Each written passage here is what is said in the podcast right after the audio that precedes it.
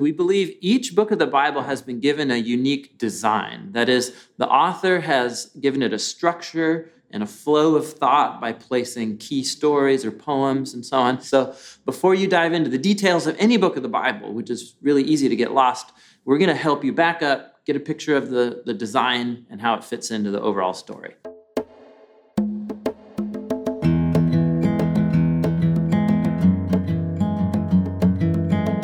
Friends. It's Morgan and Sherry Snyder, and welcome back to another episode and actually a series of the Become Good Soil podcast. This is really exciting to dive into this category of Through the Bible.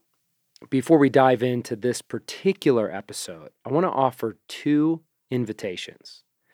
This episode is the launch of a three part series. And so, together with the help of Sherry, my bride, along with a circle of the Become Good Soil alumni, we're going to be offering reflections of our experience thus far of our venture through the entire Bible this year, daily and over a year, with the help of the Bible Project and their amazing app.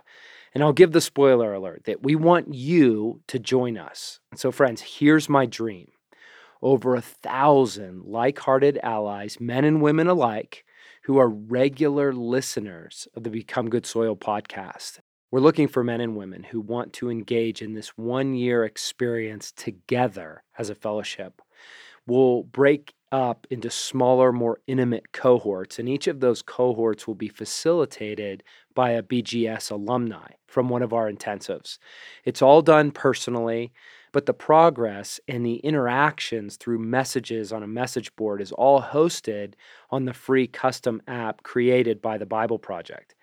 I've been taking this journey through 2021 with two different, very unique groups. The first is a handful of my close friends and their spouses, and so it's a co ed group. And the second has been this a roundtable of about 20 Become Good Soil alumni facilitators. It's been incredibly life giving for many of us in very unique ways, and we want to invite you in. There's a Google form that begins to initiate the process of participating in this one year venture. Again, it launches January 1st, but you need to register by November 22nd. And if you just can remember one thing, becomegoodsoil.com forward slash Bible. So on that page, becomegoodsoil.com slash Bible, you can register through a simple Google form and let us know. It takes about 30 seconds. It's all free. All are welcome for men and women who are subscribed to the Become Good Soil podcast. We wanted you to know right from the start that as a context for the heart behind this three episode series. And so, one more invitation before we dive in. January of this coming year, we'll be reaching our 100th Become Good Soil podcast episode. It is just hard to believe. It's impossible to believe. I had some time in a remote Alaskan wilderness last week. And I took a pause in the midst of brutal weather and lots of bugs. And the sun popped out for a moment. I'm watching a grizzly bear eating wild blueberries on the landscape about 500 yards away. And I found myself drawn to this idea the awe of what God has done through the Become Good Soil podcast. It started somewhere around a decade ago. And the through line, the intention was this through line for soul strengthening that began with 12 courageous, like hearted allies. They were the first alumni from the very first Become Good Soil intensive. And I wanted to find a way to give ongoing nourishment for these men that are saying yes to the narrow road. So I began creating the podcast and trying to offer soul strengthening, nourishment, championing God's work in their lives. And it grew year by year and episode by episode. God formed it into something that became a strategic offering for like hearted apprentices chasing after God and his kingdom. And so now we have a growing tribe of thousands around the globe. And I paused in that celebration just with awe, thinking of all the stories that come to me from listeners. and I hear stories where God has worked in your life through a particular episode. And I was praying and asking God, how do we celebrate this 100th episode mark? And my sense was that I wanted to feature your voices, your stories. I wanted to take a moment to hear how God has worked in your life through the Become Good Soil podcast. And I wanted you to have a chance to share that by way of encouragement to the other listeners. And so here's the thought we have a simple tool for you to offer to us an audio recording your name, where you're from, what Become Good Soil podcast episode had an impact on you, and what did God do through it that would be an encouragement to other listeners. So there's a link on this podcast page. This is episode 92. We'll hopefully have it on the next couple episodes, but just look for the 100th BGS podcast tool called SpeakPipe where you can give us your recording. So, two ways to find it on this episode, episode number 92, or on becomegoodsoil.com. Go to the More section and find Connect. And I know that's a lot, but basically go to Become Good Soil, go to More, find Connect, and under that you'll see something of the 100th Become Good Soil podcast. There's a tool called SpeakPipe. Hit that, and you can give us a recording. And my hope is to feature as many of those as possible in the 100th episode that'll come out sometime in January, God willing, of 2022. Now, having shared those two particular invitations, let's turn a corner and dive in. If you followed the Bible Project, then you will be very familiar with the voices of Tim Mackie and John Collins that were captured in that introductory audio from one of the Bible Project videos. But if you're not familiar, it's a remarkable um, nonprofit, Christ centered community of like hearted allies who have taken it as their mission to restore people's understanding, experience of the sacred scriptures. Before we go any further, I want to turn to one of the original Bible Project videos that Tim and John put together years ago to help us all orient what is the Bible? What is God after? And how can we engage? Let's listen to this audio.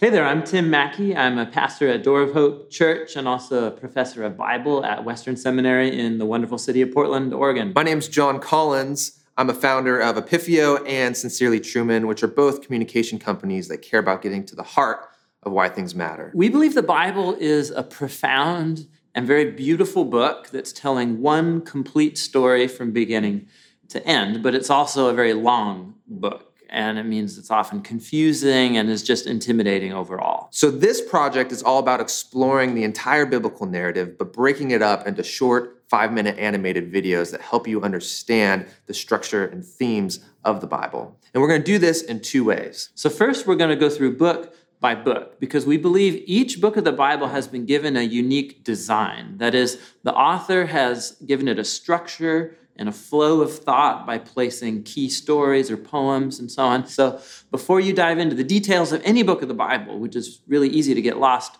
we're going to help you back up, get a picture of the, the design and how it fits into the overall story. Secondly, we're going to take major themes in the Bible and we're going to trace those themes from the beginning to the end of Scripture. So, these are things like sacrifices, the Messiah, heaven and earth we obviously have a lot of work to do because there's a lot of books in the Bible and a lot of themes in the Bible. So you can actually check out our whole list that we want to do on our website at jointhebibleproject.com. We've watched the Bible videos for years. We've used them with our kids, we've used them in our marriage. And just this past January, we sensed from God that we were to return to actually going with the Bible Project through the Bible over 365 days. And it's been a while since we read that. Sherry when when's the last time you went cover to cover through the Bible? Buddy, I never have okay. before. I never have until this year. For me, it was my junior year of college. I came to Christ at April 19th, 1995, at the end of my freshman year. And sophomore year, I started getting some orientation to the scriptures. And then it dawned on me I am trusting a God expressed in this sacred literature, and I've never read it. And I'm kind of cherry picking parts of it and relying on other people to kind of do the work for me. I want to go cover to cover.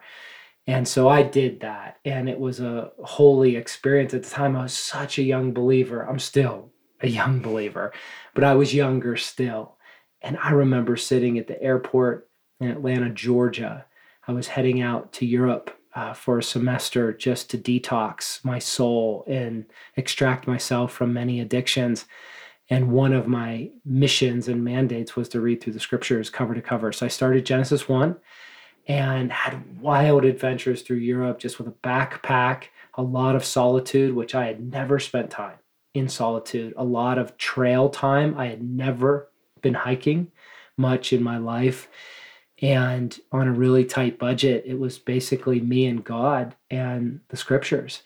Um, and I remember finishing Revelation in that same airport, sitting in Atlanta, Georgia, several months later, and just with this wild encounter with the living God.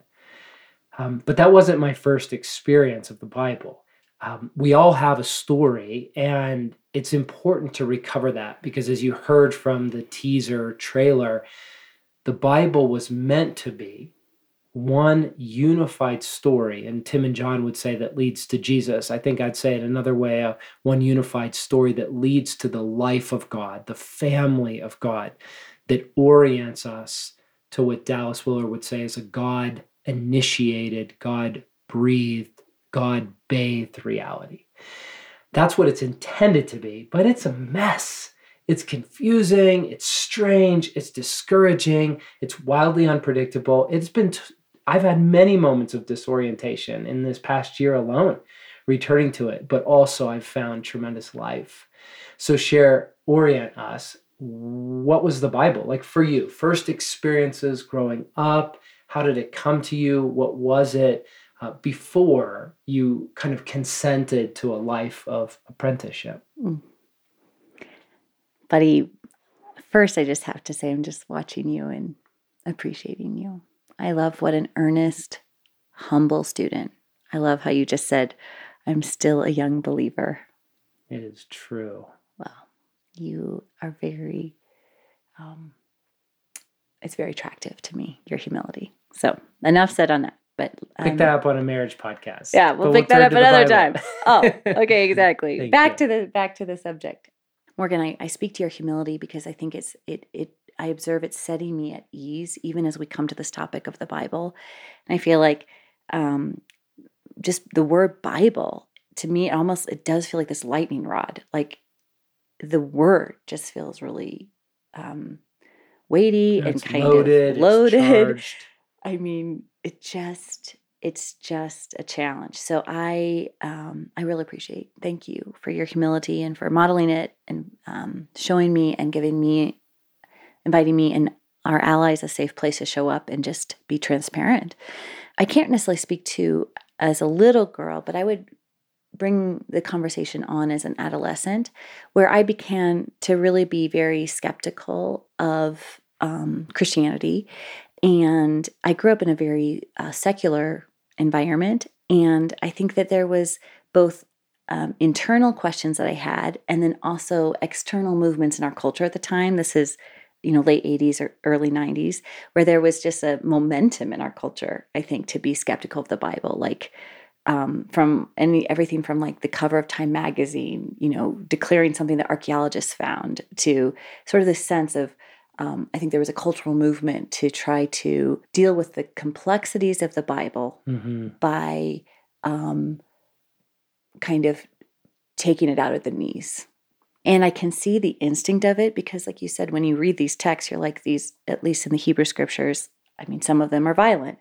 They almost like seem to suggest, for example, in the the Israelite quest conquest of the land of Canaan, like like the the the God depicted in this Bible is, um, you know, demanding genocide. Like I mean, these texts are really complex, and I can understand why there was an impulse the, the best way that our culture at the end of the 20th century knew how to deal with it was to be like, you know what, this thing is foobar.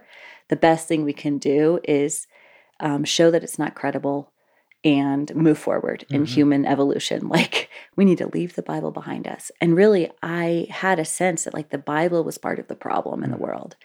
And I don't know exactly where I picked that up, but that's haunted me, frankly. And so my uh, coming to Jesus was a bit of a um, reluctant coming because there was some degree of humiliation. And, and I see it as a positive humiliation. But for me to ta- say, no, this, I don't understand these texts, but at least the New Testament is um, compelling me with a revelation of Jesus who has come, who has died, who has risen, who will come again. And I don't really know what to do with the Old Testament text. And so what I found myself doing for, you know, the next 20 years really was to your word, um, sort of cherry picking. And what I mean by that is I basically saturated myself in the text that seemed comforting mm-hmm. or thrilling or moving. Like I remember even early on in at Vanderbilt um, reading Isaiah 55. This was my sophomore year. I had a conversion experience my freshman year, and I was literally like in ecstasy by the beauty of the poet poetry of Isaiah 55. And I've always been moved by metaphor and imagery and poetry. And I just was like literally like eating my oatmeal outside um, near the near the Peabody lawn, like feeling like I wanted to burst into a blossom because the texts were so beautiful. So I would stick with texts that moved me, and I would basically avoid the texts that I didn't know what to do with. But I realized this kind of deep sense of like, ah, this these texts are if I choose to take them all in, um, not just the ones that I can kind of integrate or ingest or seem to fit with the picture of Jesus that I have. If I take them all in, then my resources are not really adequate to deal mm. with them. and I think that that kind of sense of insecurity around what to do with the text has um, been a bit of a festering wound. And I feel like it through the Bible Project, my Father in heaven, Holy Spirit, our mother, Jesus, my brother, my teacher, my rabbi, has met the cry of my heart to know what to how to handle these texts. And and I just haven't felt like I've been resourced until now. Mm-hmm.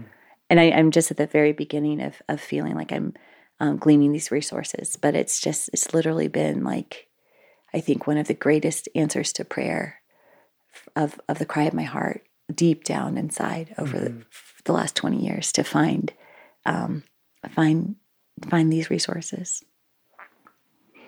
as you share that, Sherry, I'm I'm struck by the reality that the age in which we live shapes us more profoundly than we realize. Mm-hmm. I mean, what mm-hmm. you just described was being born into a culture of secular humanism, yes, Right, where we were raised in an era of humanity where fundamentally there was this belief there are human problems and they can be solved with human solutions, right? Human ingenuity. In other words, it was a space pretty void of the supernatural, void of the spiritual. Whereas you look back and just watch old movies, right? Go back any movies that feature stories from over 500 years ago, pre industrial revolution, and whatever the messaging is, there was a spiritual dimension to it.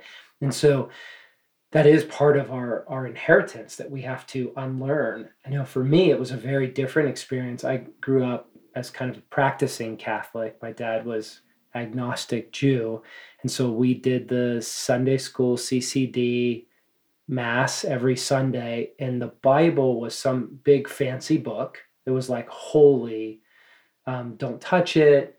It sits on the altar. The priest reads it, or special people that get chosen to go up on the altar because they're holy people or at least they haven't done a lot wrong like I've done wrong. And so the good people read from the book. They read they read what they're told to read on certain days. It's interpreted by one man, the priest.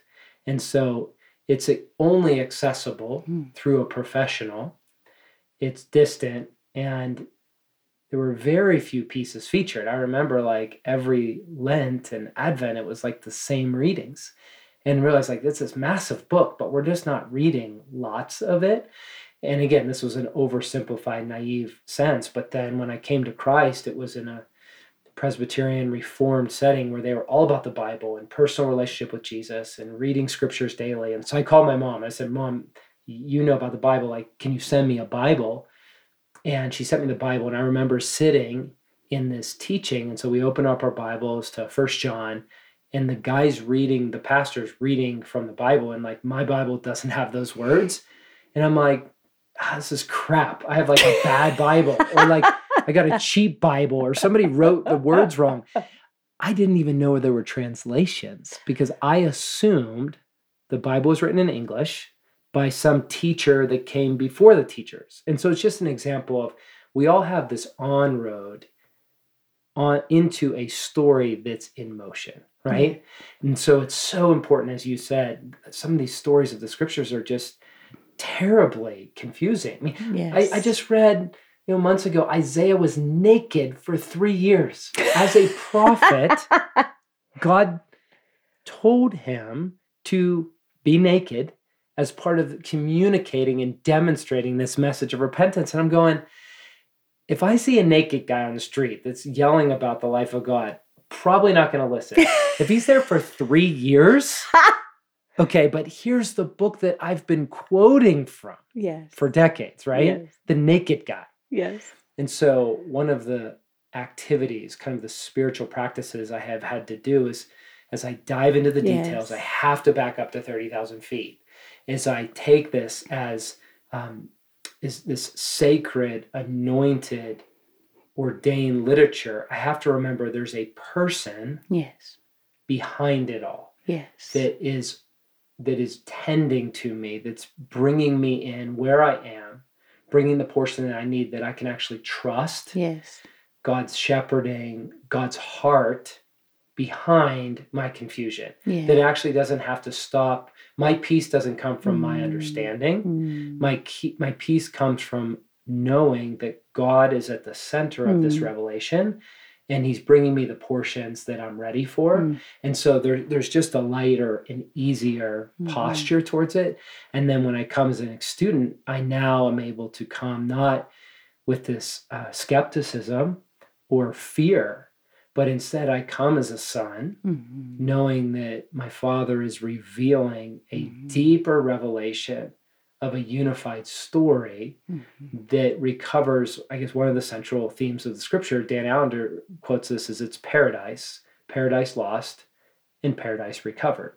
Right? That that's that's constant. We see that universal theme in people's stories, in stories of nations, in stories of ages, that there is a sense of all is well, and then something tragic happens, and then there's a path of restoration, which is ultimately the power of Jesus Christ. And so, okay, so we're at we're at this new time in our life where we have consented to being students, and we've dove into the scriptures this year um, with the through the Bible and the Bible Project. Um, first pass, we're over halfway through the year. Like, what's it been like for you? Mm-hmm. What have you observed?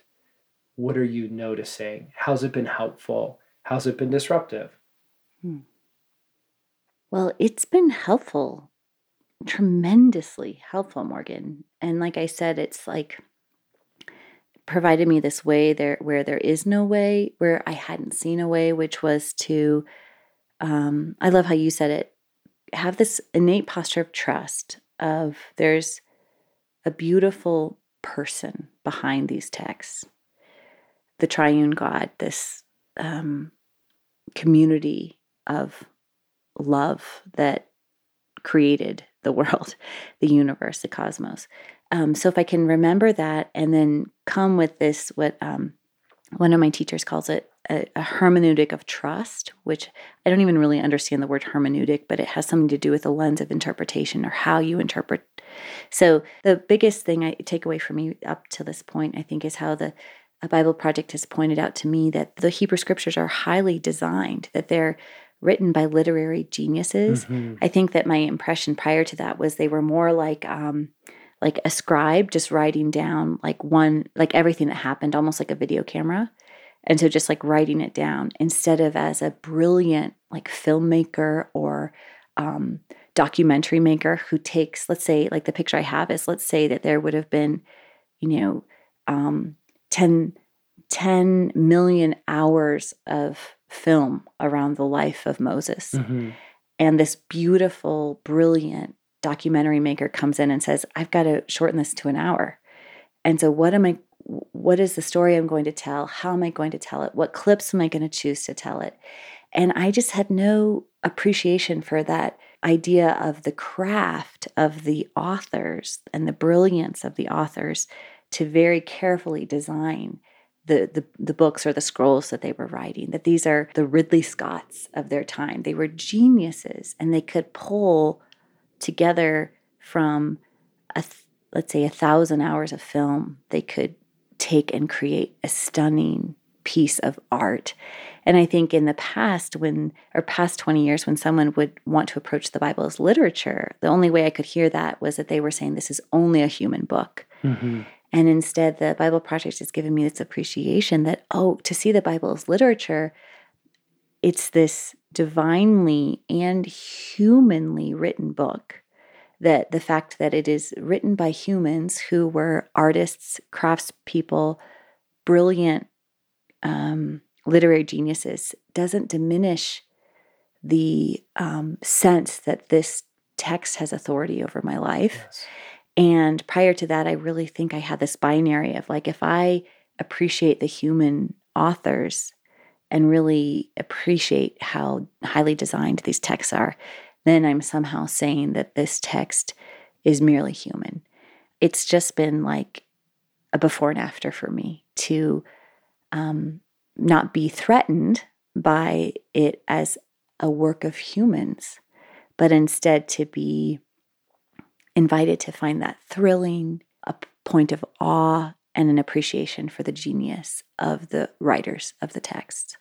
One of the dimensions of that I appreciate is not only is it divinely inspired humanity, but it, the personalities of the writers, that their temperaments, their gifting, their vocation, all play a really significant part. As we've been going through the scriptures, uh, Bible Project is is peeling that off the layers. It's taking us deeper and deeper, right? Deeper into the Greek, deeper into the Hebrew, deeper into um, the, the literary devices in storytelling, in history, in tradition. And it's not that things are becoming untrue. It's actually they're becoming more uh, broad and more deep and just a deeper appreciation of our understanding.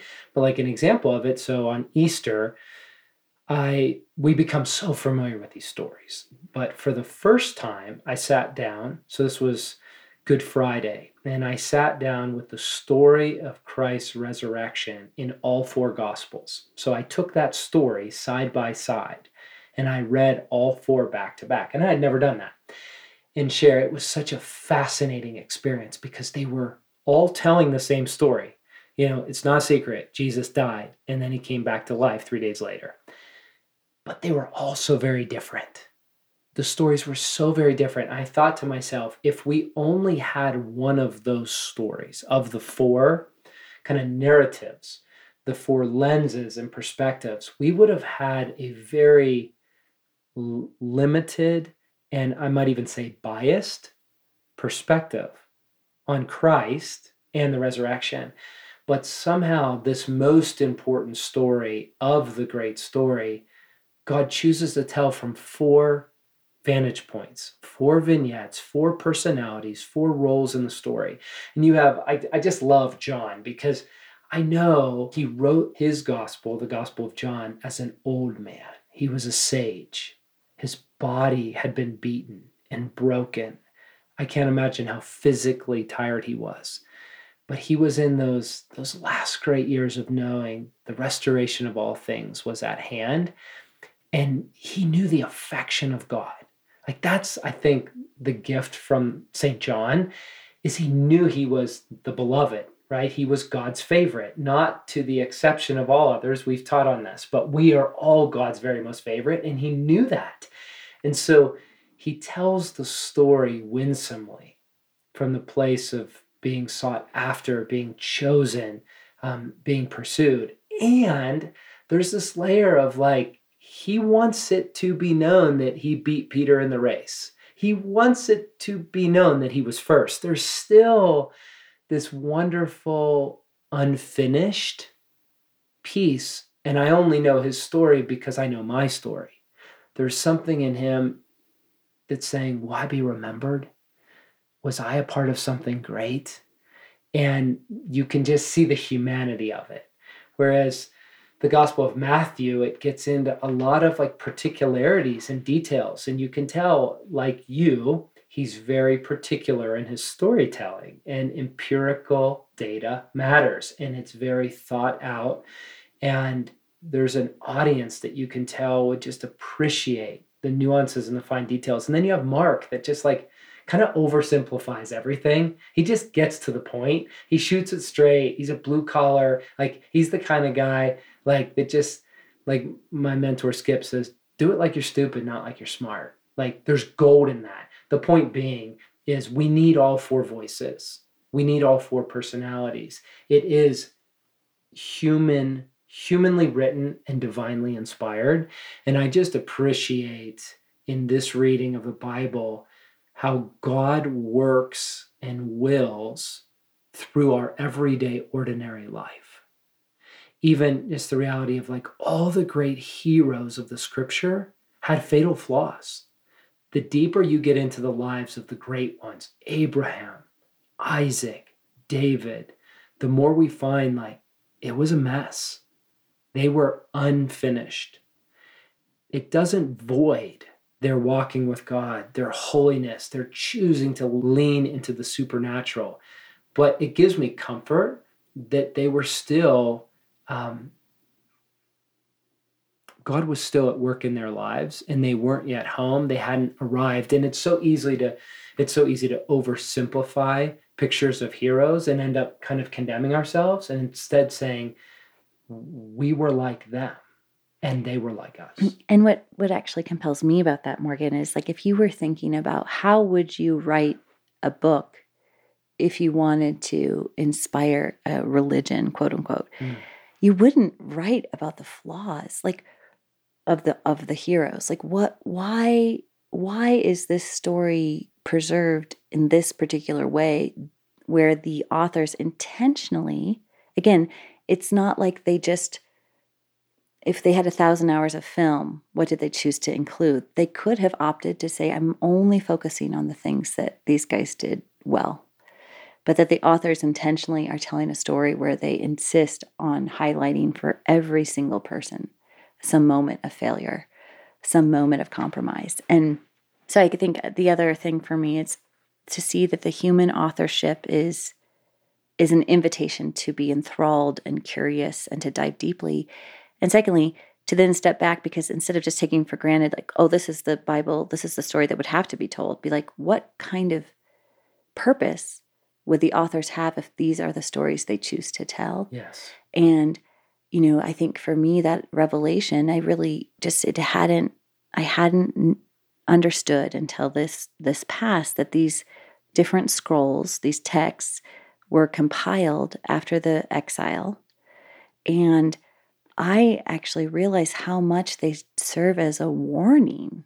Like, if I just take the whole story, it really is a book, yes, that inspires me to have hope, but it also is also a book of severe and um, graphic warning about our propensity to idolatry, our propensity to say, We love you, God, and then to forget God and go about wanting to define what is good and evil on our own right and give our allegiance to idols and to spiritual forces of power, sex, money, comfort. I mean, and so you have to think, I have to think, I'm compelled to think, like, oh my gosh, these are such, this is a story that's written by a people group mostly about the way they failed. Who tells a story that's primarily about the way that they failed. A huge part of the story of the Hebrew scriptures is the people of Israel going into exile. Like, it's not a story of their victory, it's a story in some ways of their defeat. Yes. And so, why would that story be preserved? And what is the what's compelling the authors to they could tell any story they could take those thousand hours of film and tell a different story yes. and opt out of the failure. But instead, they chose to tell this highlight this part of the story. And so for me, I think this idea that I primarily you know, it's I think without a sense of the big story, it's easy to just think of the Bible. We go there for comfort. But instead I realized that for my soul to be saved, delivered from evil, and restored into the kind of human I need to be, I I need both comfort and challenge. I need warning. I need um, to be made uncomfortable. I need to be compelled to be self critical and to interrogate myself about my own idolatry. It's way too easy to treat the Bible as something that I just look for for comfort if yeah. I'm cherry picking. So, Cher, I'd love for you to speak uh, for a minute on that idea of discomfort and interrogation. You know, several days ago, we were having this conversation about systematic theology and the idea that much of the kind of evangelical posture towards the scriptures is this cherry picking where we pick certain verses. So for you, it was comfort, right? For me, the, the Proverbs were just so um, helpful because there's a way things work. And if you do A and B, you get C. And as a person who idolizes responsibility, that's a place of false security. And so I love the book of Proverbs right? But I'm so disrupted by grace and the stories of the fruit that comes for people that don't deserve it, right? So, systematic theology is essential, and yet there is an inherent blind spot of when we come to the scriptures with our own bias, our own interpretive grid, we have the luxury of validating about any worldview we want to. Now, that's a bold statement, but when you cherry pick from this massive um, canon of text, you can write about any set of beliefs you want.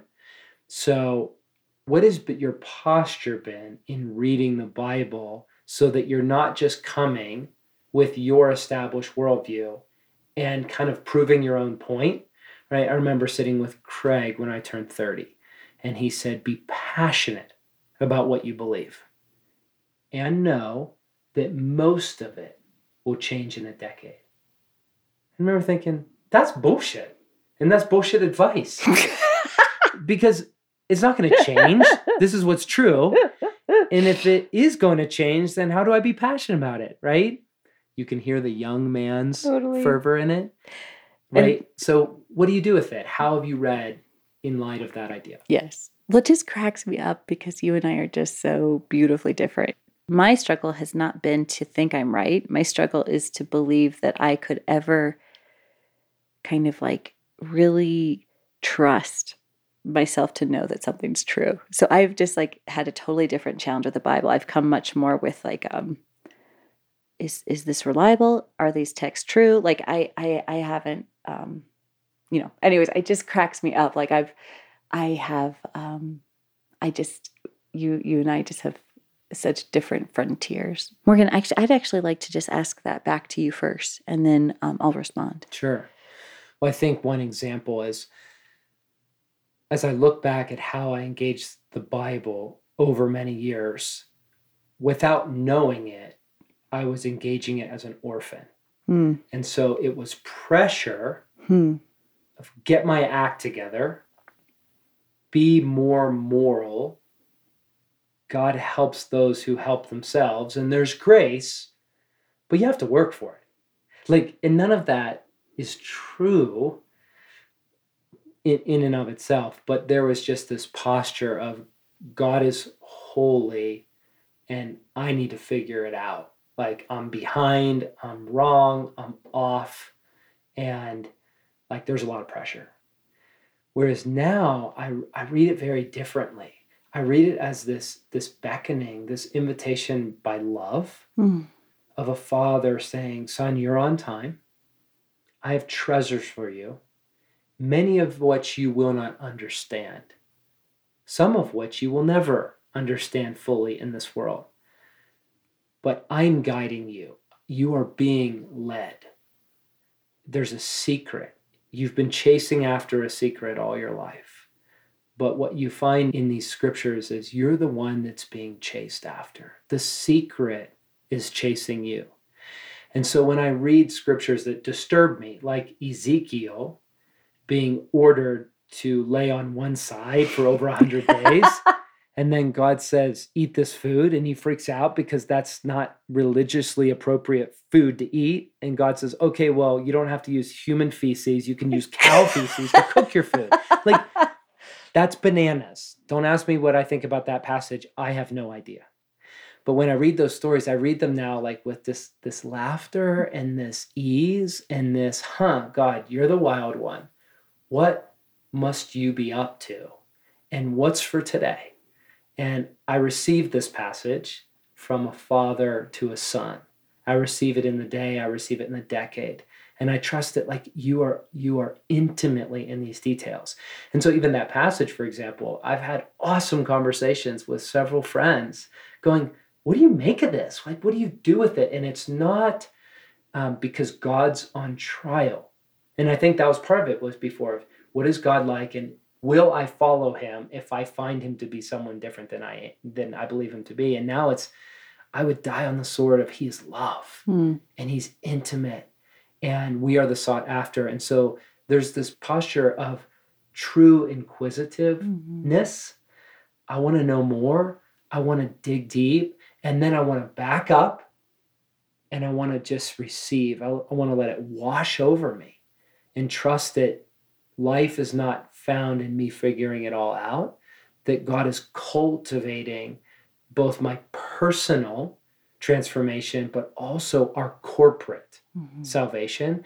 And so my posture to it has has changed radically, and therefore I can I can see it and receive very differently. Mm. Mm. Beautiful, Morgan.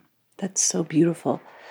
You know, I think for me, I just remember, I don't know when I first came across it, but this idea of these like four spiritual laws. And it's something like, um, you know, maybe it was a tract of some kind that I came across when I was in college, but it was something like, we've sinned, we've uh, separated ourselves from God.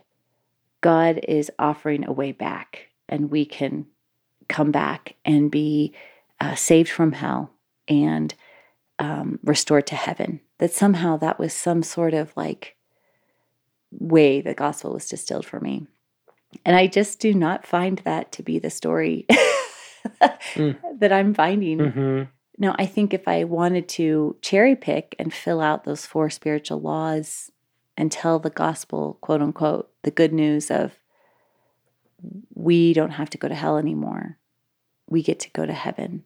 I maybe could like go through the text and cherry pick for that. Right. It's not that they're not true. I'm just saying that that's not the story that I'm finding. Yes. When I'm taking reading from start to finish, I'm finding a story about God's creation of the world and his desire to share the ruling and reigning with both um, terrestrial beings, humans, and celestial beings, other spiritual powers. And, you know, um, I'm finding a story of a God who seems to want to delegate and rule with, and also a God who's meant for heaven and earth to overlap, um, as Eden did, and how God is, um, how humans have um, chosen to be in rebellion against God, but how God is coming and saying, I will provide a way to heal your waywardness, heal that that root of rebellion in you, that that divided heart, and I'm going to do it by um, the Spirit who's going to circumcise your heart so that you would really love me. The, the, the problem, that bentness in me and in the human race away from God and towards self, and um, the prizing of self, no matter the cost to others or um, or to creation, that that's going to be healed and also that this whatever the spiritual these spiritual powers that are also in rebellion this dark force of evil um, that's represented not just in the new testament but i've i've now seen it in the hebrew scriptures as well. Um, jesus is dealing with it and his crucifixion was a decisive blow to the claim of these dark forces that were on us have been on the human race. Um, so, anyways, I'm just seeing a, just a much different story, a story that's really about heaven and earth overlapping and the fissure of that, and then the restoration of it, and then God choosing to work through the family of Abraham to bless all nations, not to save them out of the world, but to work through the family of Abraham to restore all of humanity. So it's just a it's just a different story from the story that that tract that I encountered 25 years ago seemed to imply. Morgan, on that note, I remember driving through um, the turnpike in Pennsylvania and seeing some billboard that's like basically like, if you die tonight, do you know where you're going? You know, and it's a picture of heaven or hell. And then call this number, like 1 800 truth or something mm-hmm. like that. And um, I just am like, wow, how did we get to that being like the way you would condense it onto a billboard? How did this whole, like you said, this library of books, the story that it's telling, get condensed to that billboard? Just as, um, wow, really, now that I'm actually reading it, is is kind of um, bewilders me. Yes, it just doesn't seem to be the story.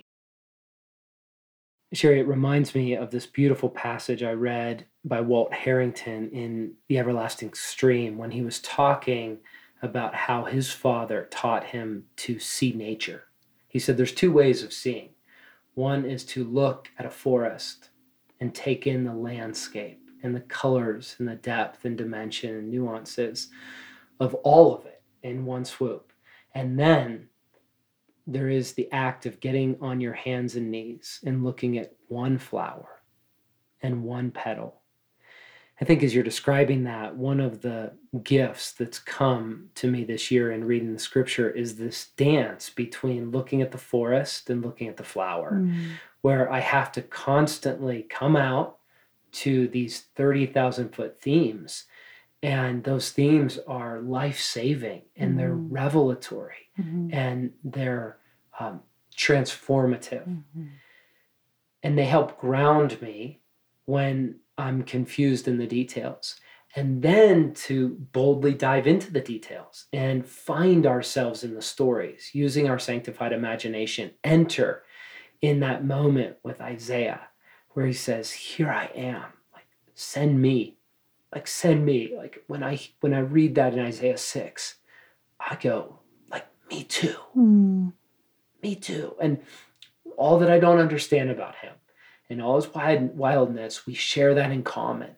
I want to want to be the one that says yes. Mm-hmm. And so the invitation, friends, in this is this series is to be an introduction back to the Bible. And the hope is its preparation for a journey next year, January 1st, to kick off for you to join us through the Bible. I have this beautiful, uh, simple, free Bible app that takes us through their videos, their devotionals, and then a, a set reading plan for 365 days, a time to chat with people. So, more on all that. But what we're trying to do is touch in on what's our experience been like. And we will go into a second conversation on this. And then I'll be inviting some other men that I've also journeyed through the Bible with this year. Before we close this episode, I want to end with a bit of reflection from one of the scriptures. before we do that, I want to turn your attention towards the message translation written by Eugene Peterson. There's a beautiful story behind that as he pastored a small uh, what we would call antiquated church. It wasn't a mega church of any sorts for several decades. These were working people, working class, regular folks, and they weren't getting it. They weren't having the the scriptures, the Bible was not having the impact on their souls that it was having on Eugene. And so he said, I have to find another way because there is power in this book, but I have to translate it in a way that actually meets the people where they were. And the argument over the message is it's actually a translation that's closer to what the translations would have been like when they were written because it was accessible to the ordinary people. And, and so, as languages change and cultures change, it has to be recovered to be accessible in our age. In, in the Message Bible, all 66 books, Eugene writes a brilliant introduction. In those 66 introductions put together are one of the most beautiful collections of literary work I've ever seen. And each of those introductions takes us back to the view of the forest. It takes us back to 30,000 feet to recover the themes of what God was up to in Genesis and Leviticus and James and Second Timothy. It pulls us back to recover the heart of God. It exists in some of the different forms of the printed message Bible, but we actually located a document that had all of these introductions contained in one place. And so we placed that document as a PDF, a link to it at becomegoodsoil.com. So you'll want to go under the More section and then the Arsenal. And you can download it, print it for free, and use it as one more refreshing, evocative, strengthening resource for you as you go through the Bible book by book. And so, again, becomegoodsoil.com, go to more, and find it under Arsenal. As I've mentioned before, this is the first of a three part series that all serves as an invitation. Would you join us? My hope is a thousand brave souls, men and women alike, January 1st, uniting around the common mission to dive deep into the Bible cover to cover. As mentioned before, you can register at becomegoodsoil.com forward slash Bible, and we need to hear from you by November 22nd of 2021 to get you assigned to a cohort for the new year. We are nearing the end of our time together today. I want to close with a reflection. I want to pause and just let all of the dialogue from Sherry and I today to just simmer and settle in over time. But in this moment, I want to turn to Ezekiel and turn to a particular story that has universal access and application for each of our hearts and souls. Ezekiel was a prophet and as Eugene Peterson has said, catastrophe strikes and a person's world falls apart. People respond variously to catastrophe, but two of the more common responses are denial and despair. Among the biblical writers, Ezekiel is a master at dealing with catastrophe. When catastrophe struck for him, it was the 6th century BC invasion of Israel by Babylon.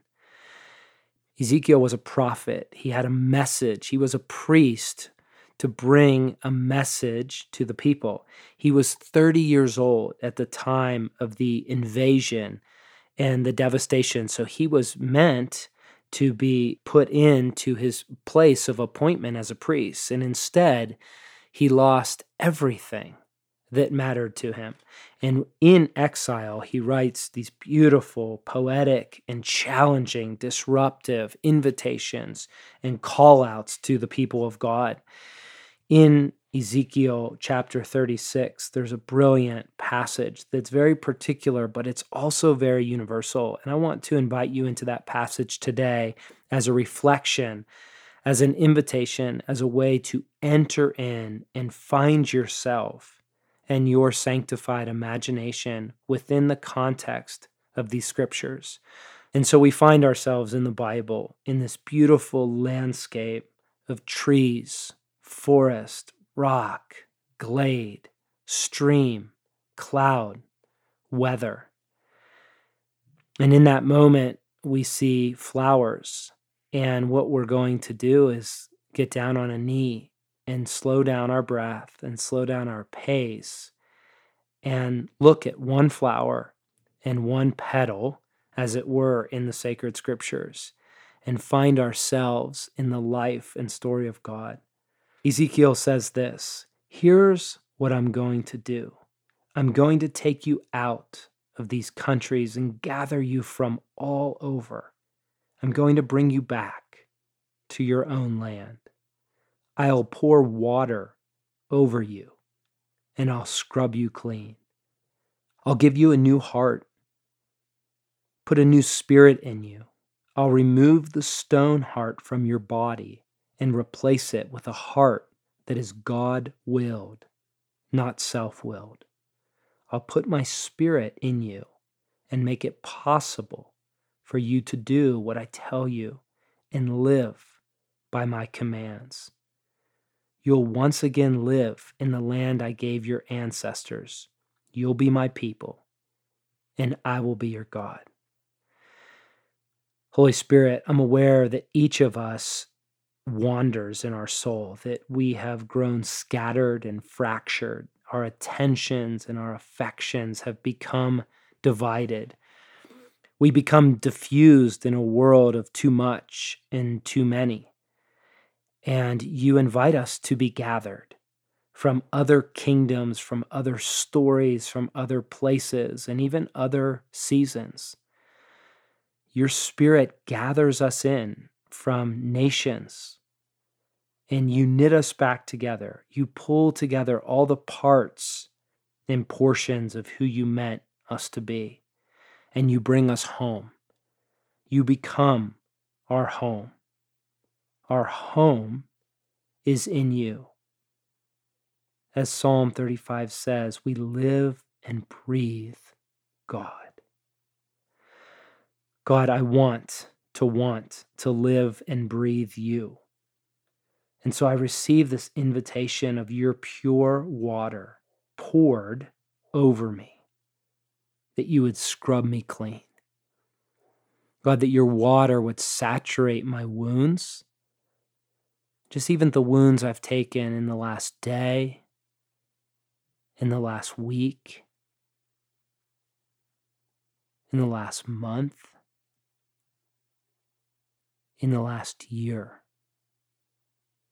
You know the wounds, you know the trials, you know the suffering, you know the secret places, you know shame and agony, failure. Not yet. I receive your washing with pure water. I receive your cleansing, the healing water, the rivers of life. I pray that I would immerse myself in this bathing. You lead us beside still waters. You bathe us, body, soul, and spirit. I'm made clean in you. Today, I receive a new heart from you, a new spirit in me.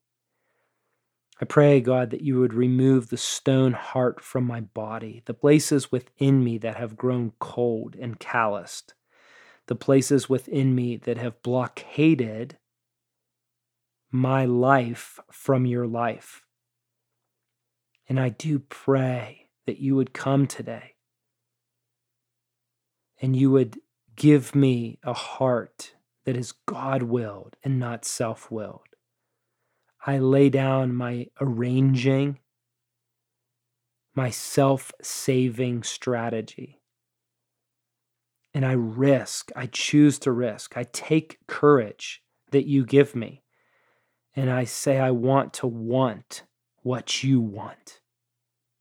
I receive your spirit in me, not manufactured and not on my terms, but I open the gates of my kingdom to your kingdom.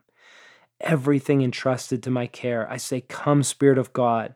Come, Father. Come, Holy Spirit. Come, Jesus, in all your power. Restore me. Restore my land. Restore my kingdom. Restore my body. Restore my hope. Restore my sanctified imagination. Restore your promises set within my heart. Restore relationship. Restore boundaries. Restore margin restore sustenance, restore you as my comfort, my strength, and my guide.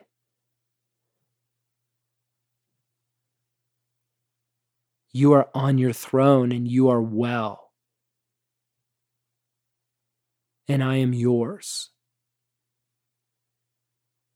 Gather me in, cleanse me, restore me, strengthen me, God.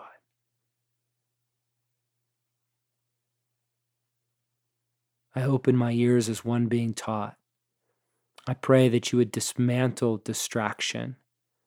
You would create space. Shape in me a God listening heart. And I'm asking on this day, in this decade, that you would lead me deeper into a God shaped life. We love you. We bless you. We pray all these things in the name of the Father, Son, and Holy Spirit. Amen. Friends, would you prayerfully consider registering for this one year exclusive adventure offer that will kick off January 1st? And then, also, as mentioned, would you consider sharing your story with me and with the world for the 100th episode? Share your name, where you're from, a specific BGS podcast episode that God's worked through in your life as an encouragement to the like hearted. It's an honor that you would invest your time and your strength in this story. And now, as always, 45 seconds to pause before jumping into the next thing, just to breathe and to realign the pace, the portion, and the rhythm according to what God has for you in this moment.